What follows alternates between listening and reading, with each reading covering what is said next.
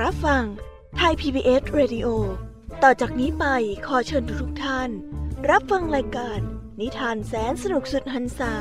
ที่รังสรรค์มาเพื่อน้องๆในรายการ Kiss Hour ค่ะ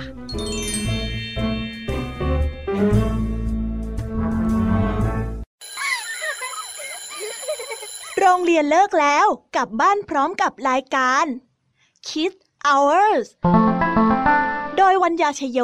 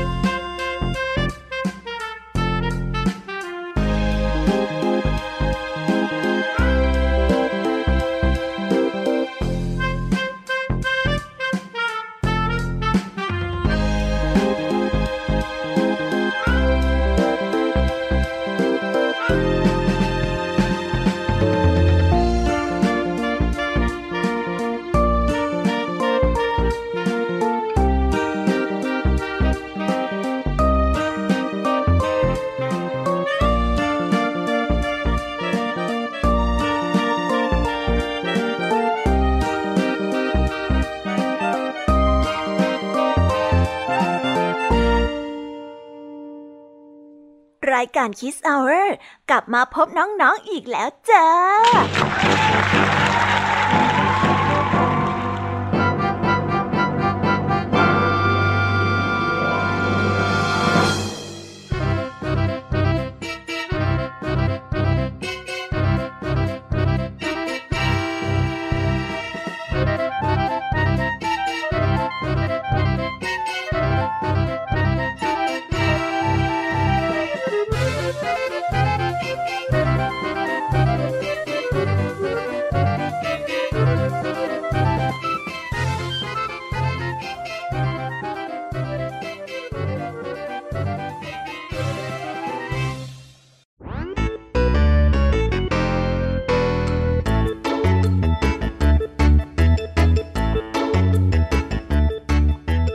สดีน้องๆที่น่ารักชาวรายการคิสเอาเรทุกๆคนนะคะ วันนี้พี่ยามีกับพองเพื่อน ก็ได้นำนิทานสนุกๆมาเล่าให้กับน้องๆได้ฟัง เพื่อเปิดจินตนาการและตะลุยไปกับโลกแห่งนิทานกันอย่างสนุกสนานนั่นเอง น้องๆคงอยากจะรู้กันแล้วใช่ไหมล่ะคะ ว่านิทานที่พวกพี่ไปเตรียมมานั้นเนี่ยจะมีนิทานเรื่องอะไรกันบ้างงั้นเดี๋ยวพี่แอมมี่จะบอกกันเกริ่นไว้ พอให้เรียงน้ำย่อยกันไว้ก่อนนะ วันนี้นะคะคุณครูไหวใจดีของเราก็ได้จัดเตรียมนิทานทั้งสองเรื่องมาให้พวกเราได้ฟังกัน ซึ่งในนิทานเรื่องแรกของคุณครูไหวนี้ มีชื่อเรื่องว่า พายุฝนกลางทะเล และต่อกันด้วยเรื่อง ไม่สามัคคีก็มีแต่จะแพ้ส่วนเรื่องราวของนิทานทั้งสองเรื่องนี้จะเป็นอย่างไร เราก็ต้องเอาไว้ไปรอติดตามรับฟังกันในช่วงของคุณครูไหวใจดีกันนะคะ ส่วนพี่ยามนี้เล่าให้ฟังกันในวันนี้ ก็ไม่ยอมน้อยหน้าคุณครูไหวค่ะ ได้จัดเตรียมนิทานทั้งสามเรื่องสามรสมาฝากกันแน่ ในนิทานเรื่องแรกของพี่ยามีนี้ มีชื่อเรื่องว่า ความพยายามของนกน้อย และต่อกันด้วยเรื่อง ดาบอัศวิน และปิดท้ายด้วยเรื่องหัวหายไปไหน ส่วนเรื่องราวของนิทานทั้งสามเรื่องนี้จะเป็นอย่างไร เราก็ต้องเอาไว้ไปรอติดตามรับฟังกันในช่วงของพี่ยามีเล่าให้ฟังกันนะคะ วันนี้ค่ะลุงทองดีกับเจ้าจ้อยก็ได้เตรียมนิทานสุภาษิตมาฝากพวกเรากันอีกเช่นเคย ซึ่งในวันนี้นะคะ มาพร้อมกับสำนวนที่ว่า หมาลอบกัดส่วนเรื่องราวและความหมายของคำคำนี้จะเป็นอย่างไร เราก็ต้องเอาไว้ไปรอติดตามรับฟังกันในช่วงของนิทานสุภาษิตกันนะคะเด็กๆ และปิดท้ายกันอีกเช่นเคยกับพี่เด็กดีจากทางบ้าน ซึ่งในวันนี้นะคะมากันในนิทานเรื่อง ดินแดนของเด็กดี ส่วนเรื่องราวจะสนุกสนานแค่ไหน น้องๆต้องไปรอติดตามรับฟังกันในช่วงท้ายรายการกับพี่เด็กดีกันนะคะ โอ้โห เป็นยังไงล่ะ แค่ได้ยินแค่ชื่อเรื่องนิทานก็น่าสนุกแล้วใช่ไหมล่ะคะเด็กๆ พี่แยมมีก็ตื่นเต้นที่อยากจะรอฟังนิทานที่แสนสนุกที่พวกเรารออยู่ไม่ไหวแล้วล่ะค่ะ มีแต่เรื่องที่น่าฟังทั้งนั้นเลยนะคะเนี่ย เอาละค่ะ งั้นเรามาเตรียมตัวเตรียมใจไปให้พร้อมกับการไปตะลุยในโลกแห่งนิทานกันเลยดีกว่า ตอนนี้เนี่ยคุณครูไหวได้มารอน้องๆอยู่ที่หน้าห้องเรียนแล้วค่ะ ถ้าหากว่าน้องๆพร้อมกันแล้ว งั้นเรามานับถอยหลังพร้อม ๆ กันเลยดีกว่าค่ะ 3 2 1 let's go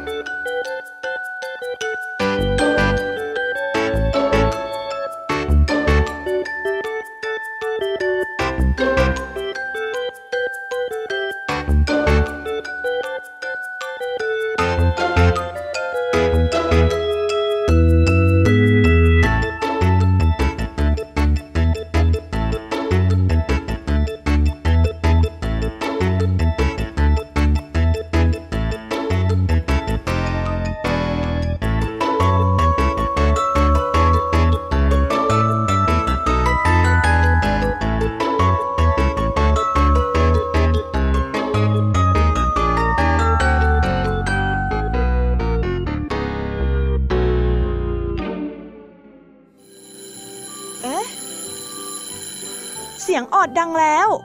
อุ้ยต้องไปเข้าเรียนแล้วล่ะค่ะ ไม่รอช้า เราไปหาคู่ไหวกันเถอะ ไปกันเลย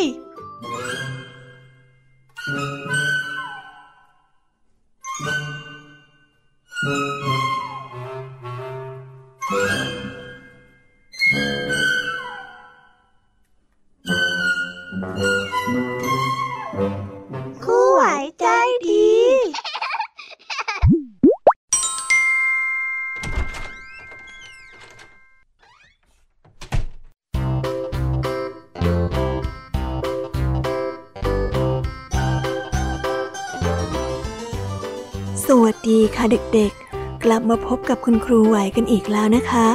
วันนี้ครูไหวมีนิทานมาเล่าให้ฟังกันอีกเช่นเคย ซึ่งนิทานเรื่องแรกของคุณครูไหว เป็นนิทานเกี่ยวกับคนที่มีความสามัคคี และก็ความกลมเกลียวที่ช่วยกันให้ผ่านเรื่องร้ายๆไปได้ ที่มีชื่อเรื่องว่า พายุฝนกลางทะเล ส่วนเรื่องราวจะเป็นยังไงนั้น เราไปฟังกันได้เลยค่ะ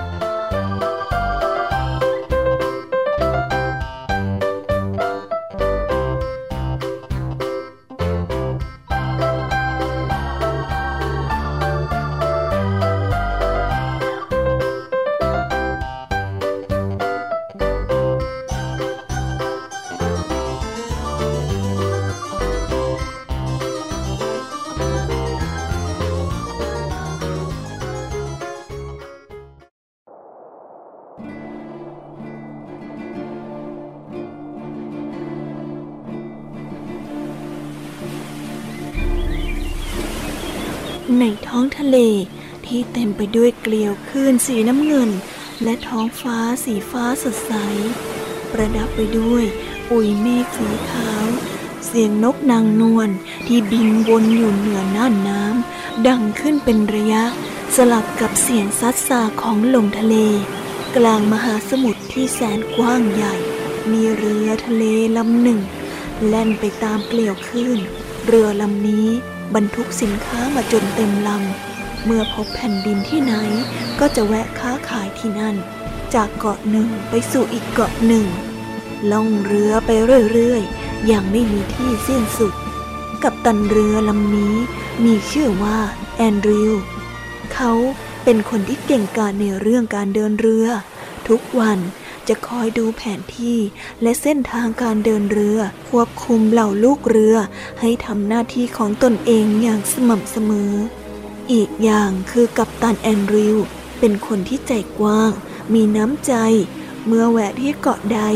แล้วมีคนต้องการจะเข้ามาทำงานเป็นลูกเรือ เขาก็จะรับหมดทำให้ภายในเรือลำนี้ เต็มไปด้วยผู้คนหลากหลายเชื้อชาติอาศัยอยู่ และทำงานอยู่ร่วมกัน แน่นอนว่าการทำงานของคนหลายคน แม้จะอยู่แค่บนเรือที่ไม่กว้างใหญ่นัก แต่ ก็มักจะเกิดการทะเลาะเบาแวงเกี่ยงกันทำงานอยู่บ่อยๆ วันนี้แอนดริวเห็นเมฆตั้งเขามาแต่ไกล ลมทะเลก็พัดแรงขึ้นทุกที กระแสน้ำด้านล่างเรือ ก็ค่อยๆ แปรปรวน ซัดเข้ากับกาบเรืออย่างแรงขึ้น แรงขึ้น สูงขึ้น สูงขึ้น กับดันแอนดริวเห็นท่าไม่ดีแน่แล้ว จึงสั่งให้ลูกเรือทุกคน เข้าประจำที่ และเตรียมตัวรับมือกับพายุใหญ่ข้างหน้า ในบรรดาลูกเรือนั้น ตอนนี้กำลังแบ่งเป็นสองฝั่ง เนื่องจากเหตุที่ทะเลาะกันก่อนหน้านี้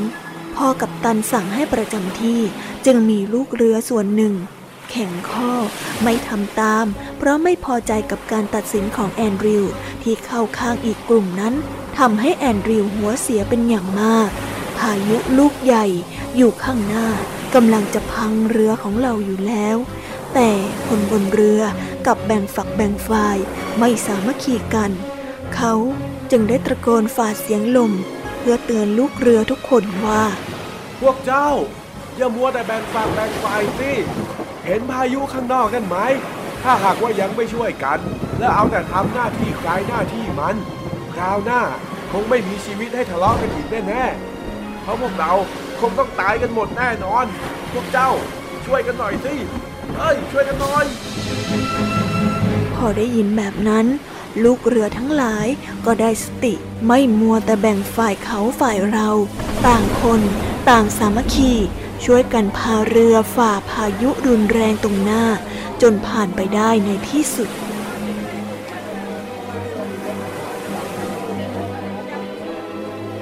นิทานเรื่องนี้ก็ได้สอนให้เรารู้ว่า ไม่ว่าจะเจอกับปัญหาหรืออุปสรรคใด ๆ ขอเพียงทุกคนมีความสามัคคี ร่วมมือร่วมใจ ไม่ทะเลาะแบ่งแยกกัน สุดท้ายเราก็จะสามารถผ่านพ้นอุปสรรคนั้นไปได้แน่นอน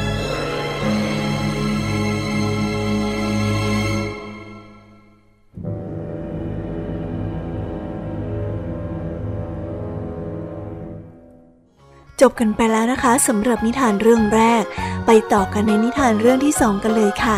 นิทานเรื่องแรกเป็นนิทานเกี่ยวกับความสามัคคีกันไปแล้ว เรื่องที่สองนี้ ครูไหวขอนำเสนอนิทานที่เกี่ยวกับความไม่สามัคคีมาฝากกันบ้างค่ะ งั้นเราไปฟังนิทานเรื่องนี้กันเลยดีกว่าไหมคะ ในชื่อเรื่องว่า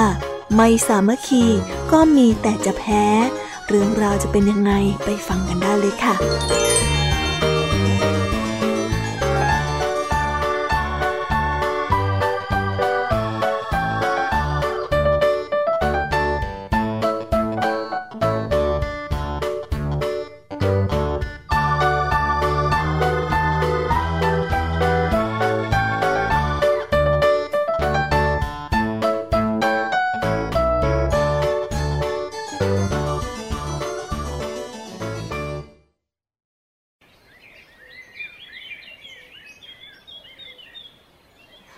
โรงเรียนแห่งหนึ่ง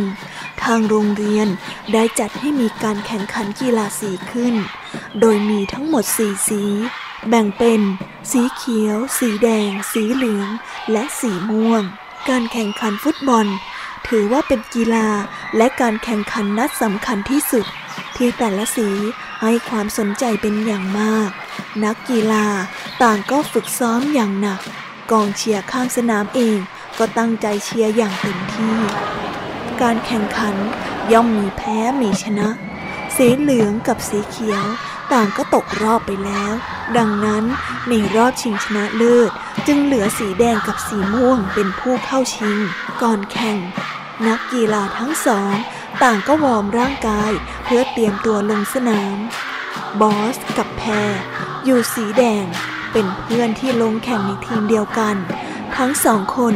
เล่นเข้าขากันมาโดยตลอด และมักเป็นคนทำประตูให้กับทีมเสมอ เมื่อถึงเวลาลงแข่ง นักกีฬาทั้งสองฝั่ง ก็ต่างเล่นกันอย่างเต็มที่ตามแผนที่เคยฝึกซ้อมกันเอาไว้ บางครั้ง สีแดงก็เป็นฝ่ายบุก บางครั้ง สีม่วงก็เป็นฝ่ายบุก เรียกว่า ผัดกันลุกผัดกันลับอย่างไม่มีใครยอมใคร สีแดงสู้สู้สีแดงสีแดงสู้สีแดงสีแดงสู้ไปเลยสีแดง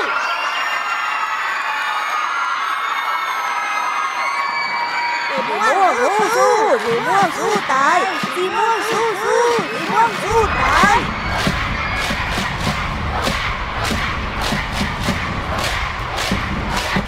ข้างสนาม กองเชียร์ทั้งสองสี ต่างก็ไม่มีใครยอมใคร ตะโกนเชียร์ทีมของตนอย่างสุดเสียง ครึ่งแรกผ่านไป ทั้งสองสี ต่างก็ไม่มีใครทำประตูได้ ต่างฝ่าย ต่างก็แยกกันออกมาพักที่ข้างสนาม บอสเป็นคนอารมณ์ร้อน เมื่อเล่นมาตั้งนาน แต่ยังทำประตูไม่ได้ ก็หัวเสีย แล้วก็พูดจาไม่ดีกับคนในทีม จนทำให้คนอื่นไม่พอใจ แม้กระทั่งแพรที่เป็นเพื่อนสนิท ได้เวลาลงสนามอีกครั้ง แต่คราวนี้ทีมสีแดงกลับเล่นไม่ดีเหมือนตอนแรกทำให้ทีมสีม่วงทำประตูได้หลายรอบ เมื่อจบเกมจึงเป็นฝ่ายชนะไป ส่วนทีมสีแดงก็ได้แต่ยอมรับความพ่ายแพ้ ตอนเล่น ทุกคนต่างก็ไม่ค่อยมีสมาธิ ความเป็นน้ำหนึ่งใจเดียวกันเหมือนในตอนแรก เพราะเกิดทะเลาะกันในช่วงพักการแข่งขันครึ่งแรก นิทานเรื่องนี้ก็ได้สอนให้เรารู้ว่า เมื่อเราทะเลาะกัน ไม่สมัครสมานสามัคคี รวมใจกันเป็นหนึ่ง ก็ยากที่จะทำการใดได้สำเร็จ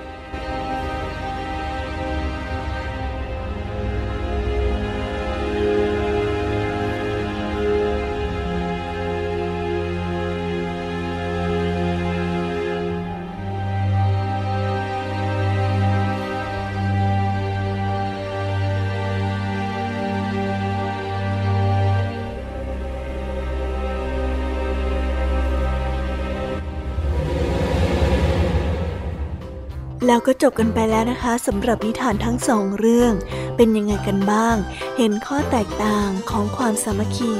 แล้วก็ความไม่สามัคคีกันไม่เอ่ย ถ้าใครเห็นแล้วเนี่ย ก็ต้องยึดมั่นในความสามัคคีเอาไว้นะเพราะความสามัคคีจะทำให้ชีวิตของเราราบรื่น เมื่อมีเรื่องอะไรผ่านมา ก็จะได้ผ่านไปอย่างง่ายดายกับผองเพื่อนนั่นเอง และวันนี้ก็หมดเวลาของคุณครูไหวกันไปแล้วนะคะ ครูไหวก็ต้องขอส่งต่อเด็กๆ ให้ไปฟังนิทานในช่วงต่อไป กับช่วงพี่ยามีเล่าให้ฟังกันเลยนะคะสำหรับวันนี้ ครูไหวก็ต้องขอตัวลากันไปก่อนแล้ว สวัสดีค่ะ บ๊ายบาย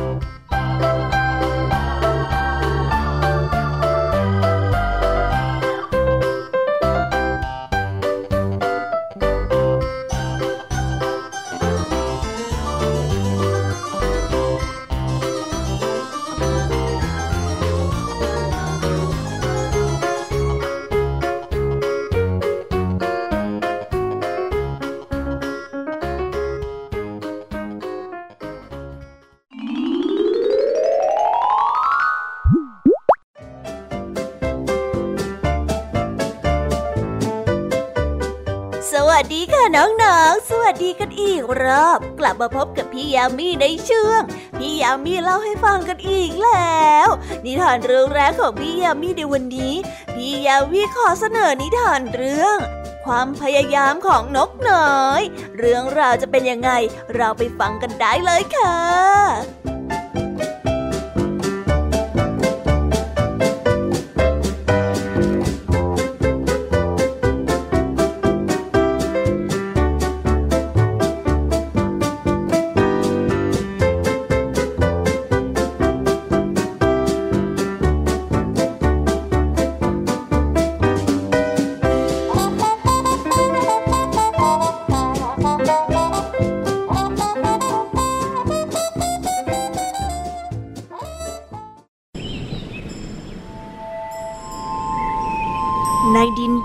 มไปด้วยความร้อนและทะเลทราย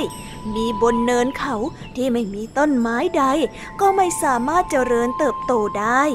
ในทุกๆวัน ที่ผืนนี้จะมีฝูงนกบินผ่านมา เพื่อไปหาอาหารจากทางทิศใต้ และกลับรังไปทางทิศเหนือ ในบรรดานกเหล่านั้น ก็ได้มีนกน้อยตัวหนึ่ง ที่มักจะคาบเมล็ดกลับมาระหว่างทาง จากนั้น พอถึงบนเนินเขาที่แห้งแล้ง มันก็จะพ่นเมล็ดพันธุ์ลงไป นกน้อยทำแบบนี้ทุกครั้งที่มันผ่านมา แต่ก็ไม่มีเมล็ดพันธุ์ใดที่จะเจริญงอกงามได้เลย นกน้อย จึงมักจะถูกหัวเราะเยาะจากเพื่อนร่วมฝูงอยู่เสมอ เจ้านกน้อย อย่าเอาแต่ข้าเมล็ดพืชมาหว่านลงบนผืนดินนี้เลย ไม่ว่าจะยังไง มันก็ไม่มีทางโตขึ้นเป็นต้นไม้ได้หรอก อย่าเสียเวลาเลยนะโอ้ยอย่ามาหัวเราะข้าไปหน่อยเลย นี่คอยดูเถอะนะ ฉันน่ะ จะต้องปลูกต้นไม้ บนดินผืนนี้ให้ได้เลย นกน้อย ตอบเพื่อนของตนไป ทุกๆวัน นกน้อยก็จะฆ่าเมล็ดพืชนี้มาหว่านลงบนพื้นดิน ไม่ว่าจะเป็นวันที่ฝนตก ลมแรง หรือวันที่อากาศร้อนระอุ เวลาผ่านไปวันแล้ววันเล่า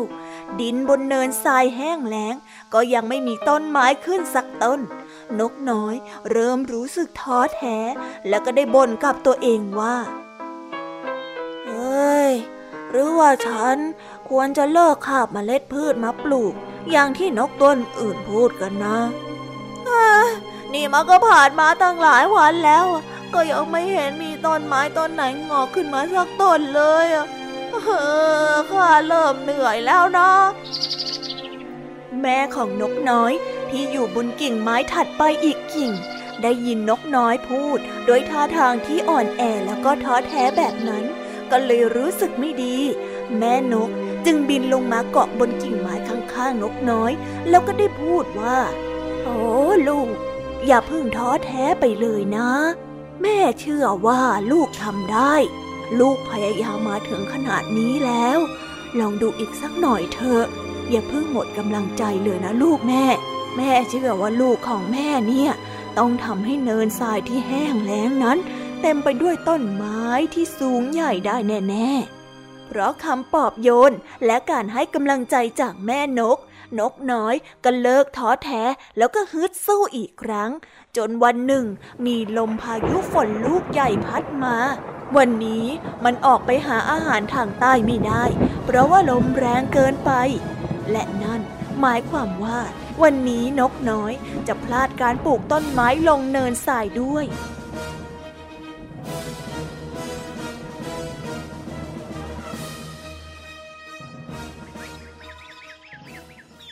เมื่อเช้าวันใหม่มาถึง นกน้อยได้บินออกจากรัง ไปหาอาหารรวมกับฝูงตัวอื่น แต่เมื่อบินผ่านเนินทรายก็ต้องตกตะลึงอย่างที่คาดไม่ถึง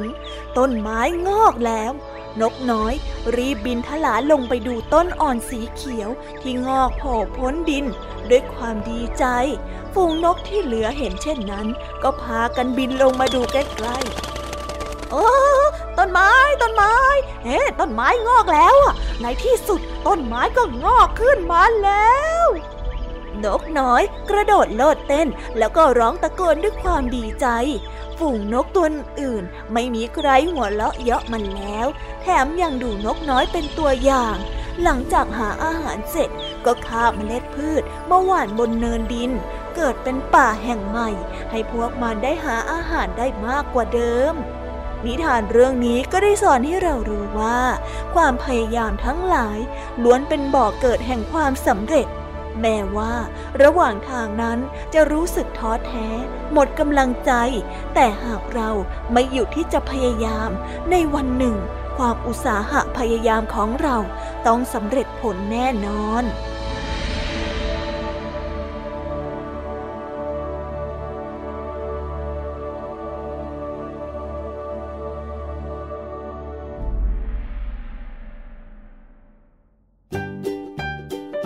แล้วนะคะสำหรับนิทานเรื่องแรก งั้นเราไปต่อกันในนิทานเรื่องที่สองกันเลยนะคะ ในนิทานเรื่องที่สองนี้ มีชื่อเรื่องว่า ดาบอัศวิน ส่วนเรื่องราวจะเป็นยังไง ไปฟังพร้อมๆกันได้เลยค่ะ ไปฟังกันเลย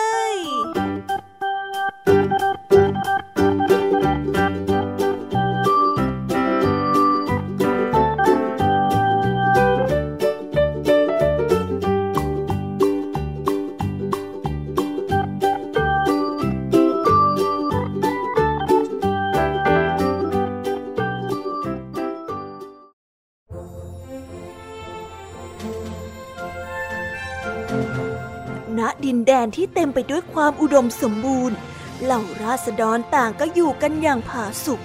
ในเมืองนั้นมีโรงเรียนสอนการเป็นอัศวินที่มีชื่อเสียงโด่งดังอยู่ เหล่าชายหนุ่มที่ร่างกายแข็งแรง ไม่ว่าใคร ต่างก็เข้าเรียนที่โรงเรียนแห่งนี้ทั้งสิ้น ในทุกๆปี เมื่อมีนักเรียนอัศวินรุ่นใหม่เข้ามา ก็มีอัศวินที่สำเร็จการศึกษาออกไป เรียกได้ว่า ทั่วทั้งแผ่นดินไม่ว่าจะหันมองไปทางไหน ก็ล้วนเต็มไปด้วยอัศวินชุดเกราะเน็บดาบไว้ข้างเอวในโรงเรียนของอัศวินนั้น มีตำนานที่เล่าต่อๆกันมาว่า บนหอคอยที่อยู่บนสุดของโรงเรียน มีดาบวิเศษ ถูกเก็บเอาไว้ เรียกว่าดาบอัศวิน ผู้ใดที่ได้ครอบครองดาบเล่มนี้ ก็จะกลายเป็นอัศวินที่แข็งแกร่ง แล้วก็เก่งกาจที่สุด ไม่ว่าใครก็ไม่สามารถเอาชนะได้ ดังนั้นในทุกวันจึงมักจะมีนักเรียนอัศวิน แอบลักลอบขึ้นไปอยู่บนหอคอย เพื่อค้นหาดาบอัศวินเล่มนี้ แต่คนแล้วคนเล่าไม่ว่าจะขึ้นไปหาสักเท่าไร ก็ไม่มีใครเจอดาบอัศวินเล่มนี้เลย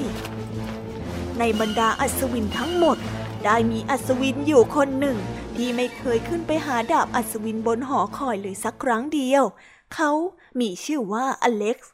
อเล็กซ์เป็นเด็กอัศวินที่มีรูปร่างหน้าตาธรรมดา และเป็นที่รักของเพื่อนๆ เนื่องจากเป็นคนที่อัตยาศัยดี ชอบช่วยเหลือผู้อื่นอยู่เสมอ ทั้งยังมีจิตใจที่เปลี่ยนไปด้วยคุณธรรม และความซื่อสัตย์ เขาเป็นคนเดียวที่ไม่เชื่อว่าจะมีดาบอัศวินที่จะช่วยให้เขาเก่งกาจอย่างที่คำล่ำลือกล่าว แต่เป็นความมานะฝึกฝนเพียรพยายามตั้งหาก ที่จะทำให้เขากลายเป็นอัศวินที่ดี ดังนั้นอเล็กซ์จึงตั้งใจเรียนรู้แล้วก็ฝึกฝนตนเองอย่างสม่ำเสมอ จนเมื่อวันจบการศึกษามาถึง ครูใหญ่ก็เรียกอเล็กซ์ให้ไปพบที่ห้อง เมื่ออัศวินหนุ่มไปถึง ครูใหญ่ก็เอ่ยชมเชยเขาที่ตั้งใจฝึกฝนจนกลายเป็นอัศวินที่เก่งที่สุดในรุ่น แต่ก่อนจะออกจากห้อง ครูใหญ่ก็ได้เอ่ยถามเขาขึ้นมาว่า ครูได้ยินว่าตั้งแต่เข้ามาเรียนที่นี่ เจ้าไม่เคยไปค้นหาดาบอัศวินที่อยู่บนหอคอยเลยแม้แต่ครั้งเดียว มันทำไมกันหรือคนอื่นไปกันเยอะแยะ ทำไมเจ้าจึงไม่คิดเช่นนั้นคำถามของครูใหญ่ สร้างความประหลาดใจให้กับอเล็กซ์มากเลยทีเดียว เขาก็ได้ตอบกลับไปว่า เพราะผมไม่คิดว่าดาบแค่เล่มเดียว จะทำให้คนเราเก่งขึ้นได้ ถ้าหากว่าอยากจะเก่งจริง ก็คงจะต้องขยันฝึกฝนหาความรู้ด้วยตัวเอง ไม่ใช่จะเอาแต่พึ่งพาดาบวิเศษ แบบนั้นถึงจะเป็นอัศวินที่ดีได้ครับ เมื่อได้ฟังคำตอบของอัศวินหนุ่ม ครูใหญ่ก็หัวเราะชอบใจเสียงดัง พยักหน้าเห็นด้วย ก่อนจะกล่าวว่า อืม เจ้ารู้หรือเปล่า การที่เจ้ามีใจมุ่งมั่น มุมณะฝึกฝนเรียนรู้ ทั้งยังมีจิตใจซื่อตรง ไม่สั่นคลอนกับสิ่งของที่ล่อตาล่อใจ นั่นแหละ คือการเป็นอัศวินอย่างแท้จริง ความจริงแล้ว บนหอคอยนั่นไม่เคยมีของวิเศษอะไรอยู่เลย ดาบอัศวินที่เล่าลือกัน ว่ามีพลังช่วยให้ผู้ครอบครองแข็งแกร่งและเก่งขึ้น ที่จริงแล้วก็คือหัวใจที่เต็มเปี่ยมไปด้วยความมุ่งมั่น ที่พร้อมจะช่วยเหลือคนอื่น แถมยังเป็นหัวใจที่ยุติธรรม และมีความเพียรพยายามทำหน้าที่ของตนให้ดี โดยที่ไม่ต้องหวังพึ่งพาแต่ของวิเศษ และตอนนี้เจ้าก็ได้มีดาบอัศวินเป็นของตัวเองแล้วละ นิทานเรื่องนี้ก็ได้สอนให้เรารู้ว่า ไม่ว่าจะทำอะไร ก็ควรทำอย่างซื่อสัตย์รับผิดชอบต่อหน้าที่ของตน ฝึกฝนหาความรู้อย่างตรงไปตรงมา ไม่หวังแต่จะพึ่งสิ่งศักดิ์สิทธิ์ที่ไม่รู้ว่า แท้จริงแล้วมีจริงหรือไม่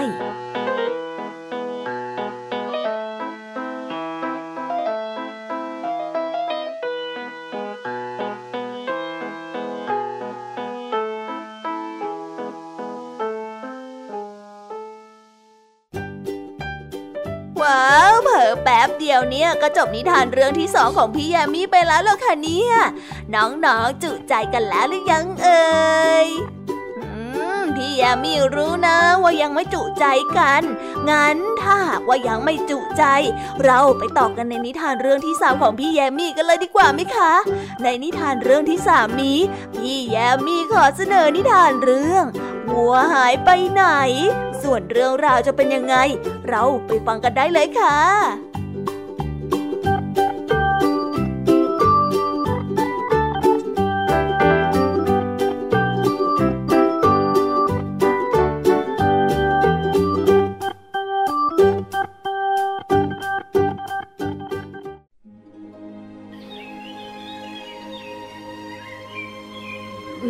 หญ้าอันกว้างใหญ่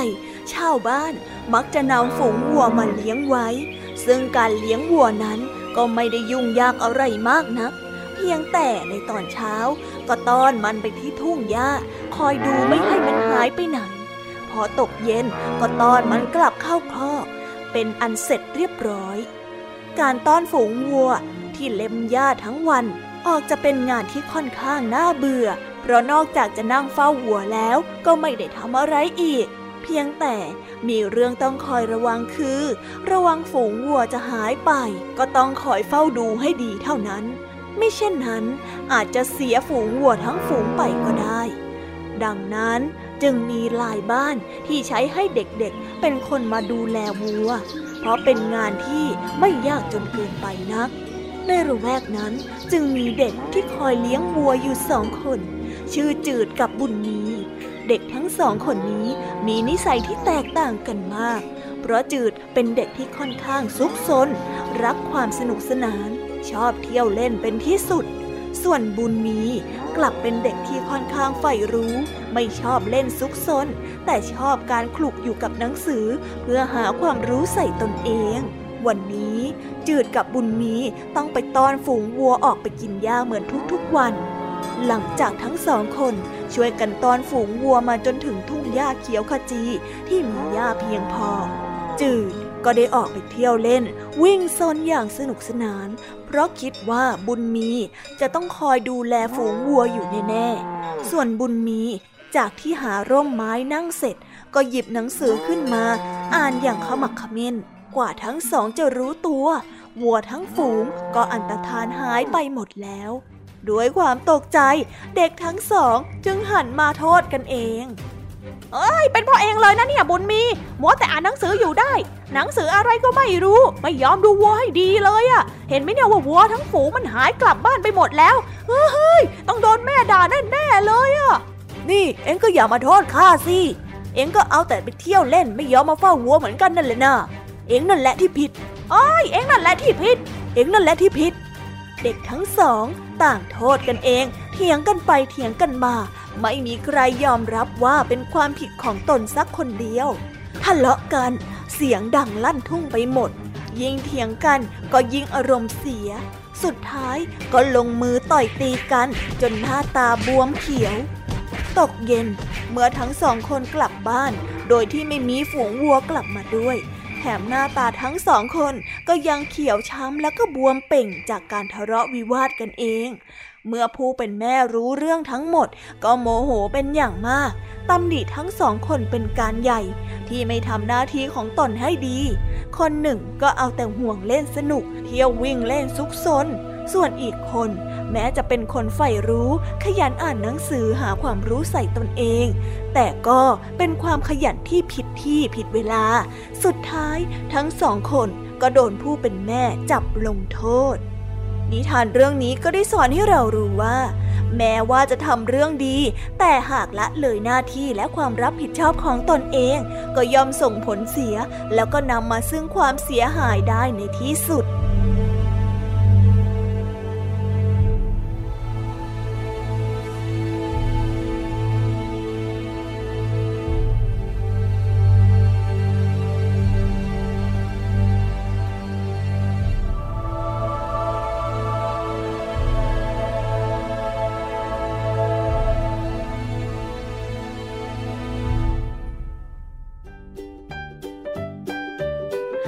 แล้วก็ได้จบกันไปเป็นทีเรียบร้อยแล้วนะคะสำหรับนิทานทั้งสามเรื่องของพี่ยามีเป็นยังไงกันบ้าง ฟังกันซะจุใจกันเลยละสิ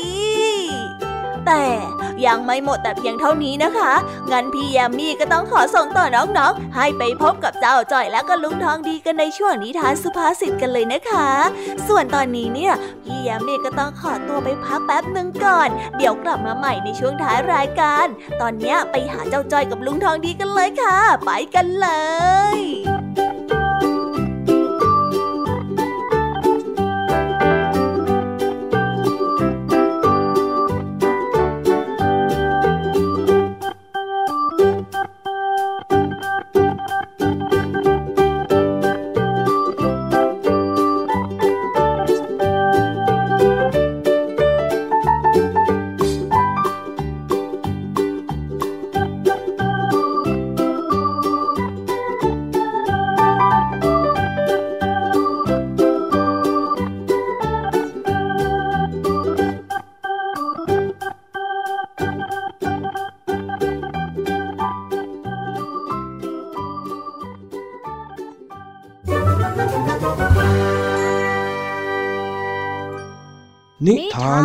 าสุภาษิต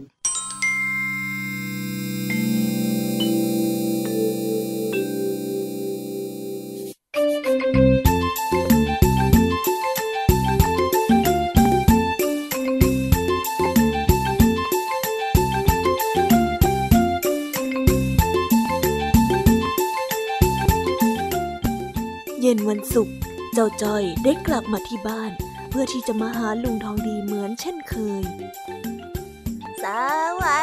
จ้าลุงทองดีจอยมาแล้วลุงทองดี ว่ายังไงล่ะเต่าต้อย เสียงดังโวกเวกมาแต่ไกล แล้วเนี่ยมาซะมืดเชียวนะ โอ้ยก็วันเนี้ยจอยซ้อมบอลนะจ๊ะแล้วก็ประชุมทีมด้วย มันก็เลยจะมืดแบบนี้แหละจ้าลุงทองดี ขณะนั้นเองก็ได้ยินเสียงตามสายประกาศขึ้น สวัสดีจ้าพ่อแม่พี่น้อง ข้อรบกวนเวลาสักครู่นะจ๊ะ ขณะนี้มีคนเห็นกลุ่มควันลอยขึ้นที่ท้ายหมู่บ้าน เกรงว่าจะมีใครมาเผาป้าที่ท้ายหมู่บ้านเรา เลยอยากจะข้อกำลังชาวบ้านนาป้าดอน ไปช่วยกันดูหน่อยเร็ว ใครได้ยินเสียงก็ไปช่วยกันดับไฟหน่อยเด้อเอ้ยลุงน้องดีลุงไฟไหม้จริงๆเหรอจ๊ะลุง ก็น่าจะจริงแล้วล่ะเจ้าจ้อย แม้ไอ้คนพวกนี้ ถูกจับได้ไปเมื่อคราวก่อนสงสัยจะยังไม่เข็ดทำให้คนอื่นเขาวางใจ แล้วก็ค่อยลงมือละสินะ อืม นี่นะมันหมาหลอกกัดชัดอืมชั่วร้ายจริงๆเลยนะลุงทองดี เนี่ยจ้อยคิดว่า แค่มาเผาป่าอย่างเดียว นี่ยังมาปล่อยหมาให้มาลอบกัดอีกเหรอจ๊ะๆโอ้ย ไม่ใช่โว้ยเจ้าจ้อย หมาหลอกกัดนะมันเป็นสำนวน แต่ว่าตอนเนี้ยเราต้องไปช่วยเขาดับไฟกันก่อนดีกว่า อย่ามัวเถียงกันอยู่เลย อ้าวเหรอจ๊ะอ้าวก็นั่นนั่นแหละ แล้วเองจะไปไหมล่ะเจ้าจ้อยไปจ้ะไปไปจ้อยไปด้วย เดี๋ยวจ้อยขอไปหยิบกระถางแล้วก็ขันแป๊บนึงนะลุงทองดีอ่าได้ได้อย่าไปไหนไกลล่ะเอ็งรออยู่ตรงนี้ เดี๋ยวข้าไปเอารถอีแก่ของข้ามาแป๊บหนึ่งจ้าลุงเออกระถางอยู่ไหนอะ โอ้โอ้เจอแล้วเจอแล้วเฮ้ยเสร็จยังเจ้าจ้อยเจอแล้วเจอแล้วนี่นี่นี่อ้าวอ้าวขึ้นมา เดี๋ยวเราจะไปช่วยเขาดับไฟไม่ทันกันจ้าจ้าจ้าแล้วลุงทองดีกับเจ้าจ้อยก็ได้ออกไปเพื่อที่จะไปช่วยชาวบ้านนั้นดับไฟป่าที่ท้ายหมู่บ้าน ขณะที่ลุงทองดีขับรถอยู่ เจ้าจ้อยก็ได้ถามลุงทองดีเรื่องสำนวน ลุงทองดีจ๋า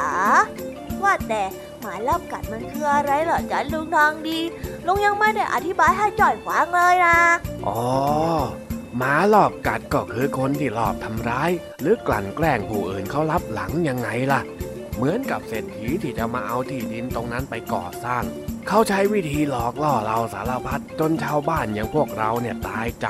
นึกว่าเขาจะไม่กลับมายุ่งแล้ว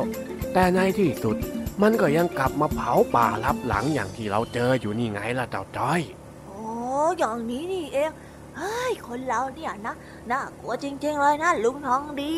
แต่จ่อยก็ไม่กลัวหรอกถ้าจ่อยเจอมันนะเฮ้ยจ่อยจะอ้าวอ้าวถึงแล้วถึงแล้ว ลงลงไปดูซิว่าเขาดับไฟกันหมดหรือยังน่ะเออเออไปไป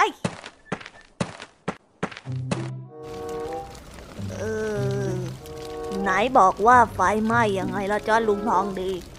ก็นั่นนะสิอื้อหือ จ้อยเห็นแค่เจลียืนเผาข้าวหลามแถวยาวยืดเองเนี่ย ไหนอะลุงไฟไหม้อะเฮ้ยข้าก็พอจะรู้แล้วล่ะ ว่าควันไฟมันมาจากไหนเนี่ยเฮ้ยป้าลีป้ามาทำอะไรของป้าเนี่ยฮะควันขโมงโฉงเฉงเต็มป่าไปหมดแล้ว มาเผาข้าวหลามอะไรเอาตอนนี้ฮะ ชาวบ้านเขาเข้าใจผิดกันหมดแล้วเห็นไหมแหมเองอีกแล้วหรือจะจอย ทำไมข้าจะเผาข้าวหลามขายมันผิดตรงไหน แล้วฉันก็ไม่เข้าใจว่าทำไมทุกคนถึงได้มากันเยอะขนาดนี้ ฮะ มากันทำไม โอ้ยเจลี ทุกคนที่เขาแห่กันมาเนี่ยก็เพราะคิดว่ามีคนมาเผาป่า พวกเราอะคิดไม่ถึงเลยนะว่าเจ๊จะมายืนเผาข้าวหลามยาวยืดขนาดนี้เนี่ยใช่จ้ะเพราะป้าเลย คนอื่นเขาก็เลยเข้าใจผิดกันหมดเนี่ย ฮะ เฮ้ย เจ้าจ้อย เอ็งนี่ปากดี เปล่าดอกหน้าตาทองดี แกก็เห็นใจฉันบ้าง ฉันน่ะขายแค่ผักผลไม้อย่างเดียว มันก็ไม่ค่อยจะได้กำไรอะไรกับเขา ฉันก็เลยลองมาขายข้าวหลามดูบ้าง แล้วอีกอย่างนะ บ้านของฉันมันก็ไม่ค่อยจะมีพื้นที่จะให้เผา ฉันก็เลยต้องมาขอพื้นที่ตรงหลังป่านี่แหละ เผาข้าวหลาม ฉันผิดตรงไหนฮะ ผิดจ้ะ เพราะว่าทำให้คนอื่นเขาเข้าใจผิดอ้าวอ้าวไม่มีอะไรก็ดีแล้ว พวกเราจะได้แยกย้ายกันกลับบ้าน จากนั้นลุงทองดีก็ได้พาเจ้าจ้อยไปขึ้นรถกลับบ้าน ทั้งๆทที่ยังปิดปากเจ้าจ้อยอยู่ โอ้อย่างนี้ทุกทีเลยเหรอเว้ยลุงน้องดีอะทำไมจะต้องปิดปากจ้อยตลอดด้วย แล้วเองจะไปทำอะไรเจ๊เขาล่ะฮะ เองจะเป็นหมาหลอบกัดเจลีซะเองหรือไงล่ะเจ้าจ้อยเปล่าหรอกจ้ะลุงจ้อยก็แค่โมโหนิดหน่อยเอง ลุงทองดี ลุงทองดีช่วยเล่านิทานปลอบใจจ้อยหน่อยสิจ๊ะจ้อยอะอารมณ์หงุดหงิดหงุดหงิดอ้าวอ้าวได้ วันนี้ข้ายังไม่ได้เล่านิทานเลยนี่นะ มามามาเล่านิทานให้ฟังก่อนเดี๋ยวค่อยพาไปส่งก็ได้ เย้ฟังฟังฟังฟัง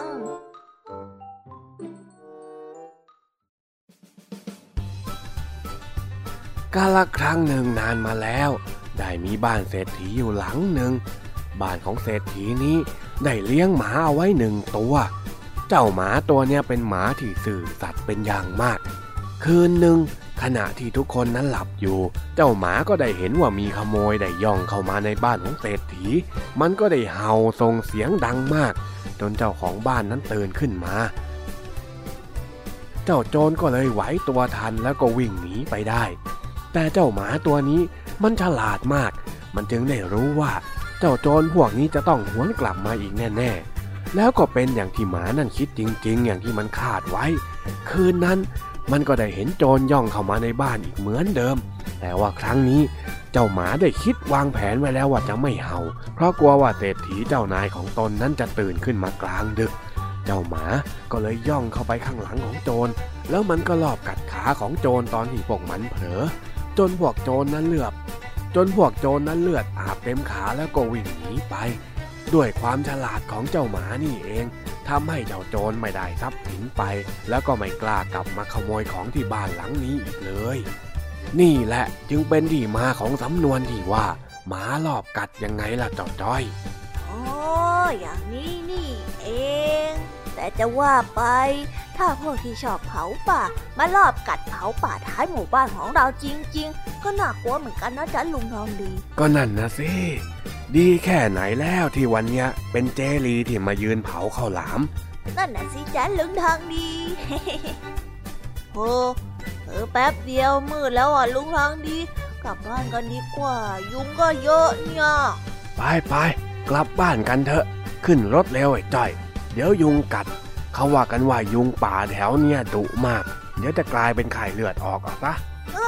แล้วจ้าลุงทางดีงั้นเรารีบกลับกันเถอะลุง ไป พร้อมแล้วเดี๋ยวข้าจะพาเองแว้นกลับบ้าน แว้นเลยเหรอดึง ไปไปไป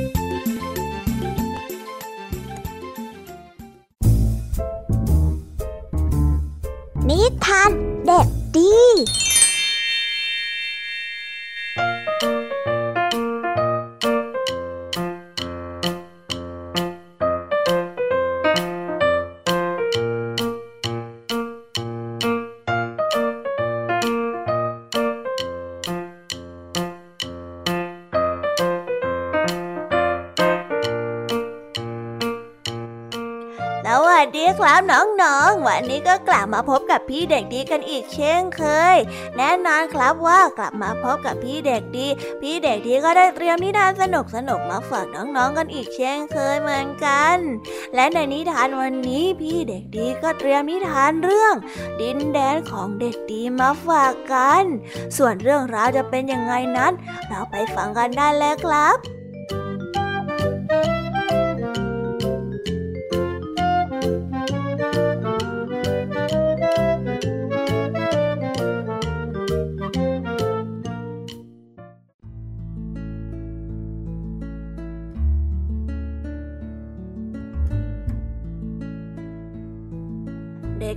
ดินแดน ชอบเรียนวิชาศิลปะและวิชาพละศึกษา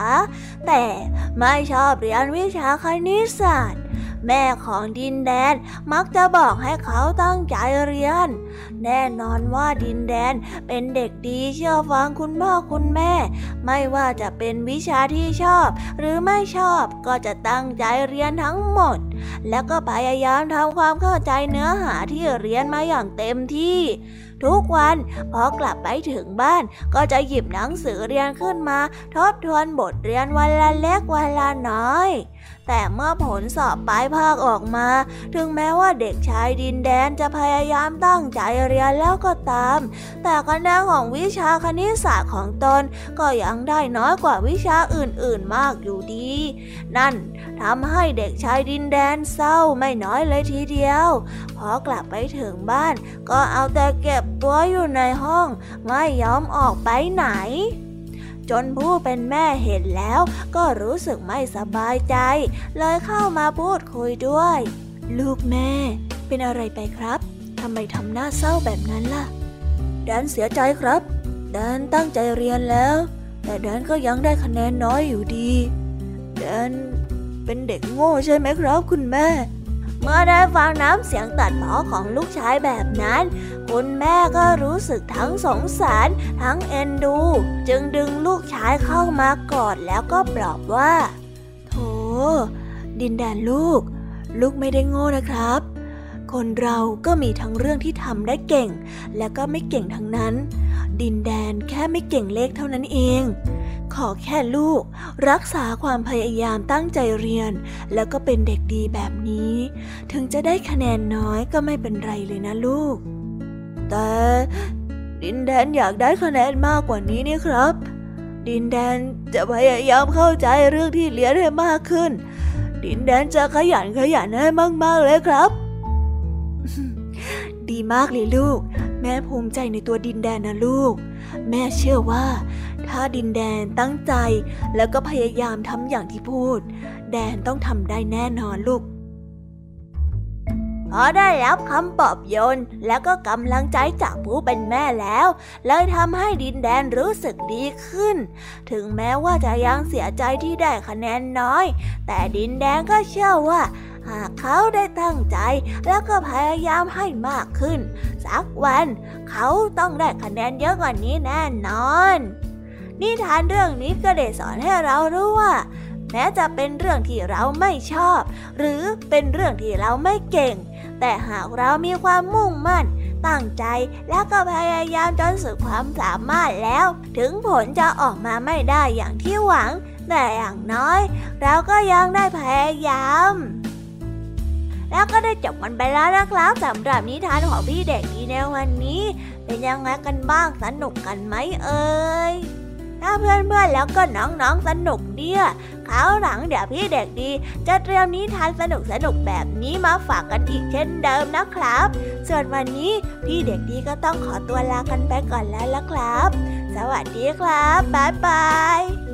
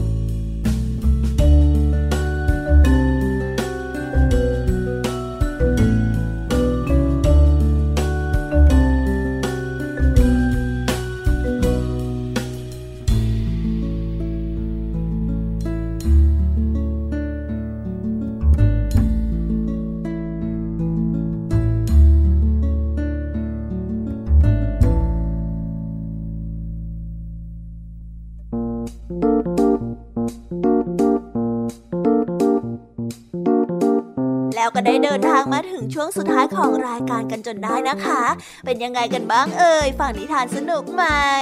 หรือว่าได้ข้อคิดอะไรกันบ้างหรือเปล่าสำหรับนิทานที่พี่ยามีและผองเพื่อนได้นำมาเล่าให้กับน้องๆฟังกันในวันนี้ ล้วนแล้วแต่เป็นนิทานที่สร้างเสริมจินตนาการ และสอดแทรกจินตนาการให้กับน้องๆ ในส่วนของข้อคิดนั้นก็ได้บอกไว้ในเบื้องต้นตอนที่จบเรื่อง แต่พอมาถึงช่วงท้าย พี่ยามีก็จะปล่อยให้น้องๆได้สรุปกันเองว่า ข้อคิดที่ได้จากการรับฟังไปในวันนี้มีอะไรบ้างพี่ยามีเชื่อนะว่าทุกๆ คนเนี่ยต้องคิดไม่เหมือนกันแน่ๆ ถ้าหากว่าไม่เชื่อน้องๆลองไปถามเพื่อนๆที่โรงเรียนในวันพรุ่งนี้ดูก็ได้ค่ะ ไม่แน่นะน้องๆอาจจะเห็นมุมมองที่ต่างออกไป ที่เพื่อนคิดไม่เหมือนเราก็ได้ สำหรับใครที่มาฟังนิทานในช่วงเริ่มรายการไม่ทัน ก็สามารถไปรับฟังย้อนหลังได้ที่เว็บไซต์ thaipbsradio.com หรือจะไปโหลดแอปพลิเคชัน Thai PBS Radio มาไว้ฟังในโทรศัพท์มือถือ เพื่อไม่ให้พลาดช่องทางในการรับฟังนิทานสนุกๆจากรายการ Kids Hour และสำหรับวันนี้ก็หมดเวลาของรายการ Kids Hour กันแล้ว เอาไว้พบกันใหม่ในเวลาดีๆ ทุกช่วง5โมงเย็น อย่าลืมกลับมาเจอกันนะสำหรับวันนี้พี่ยามีและก็พ่อเพื่อน คงต้องขอกล่าวคำว่า bye bye ไว้เจอกันนะ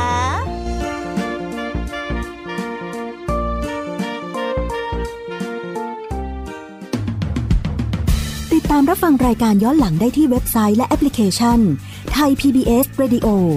ไทย PBS Radio วิทยุข่าวสารสาระ เพื่อสาธารณะและสังคม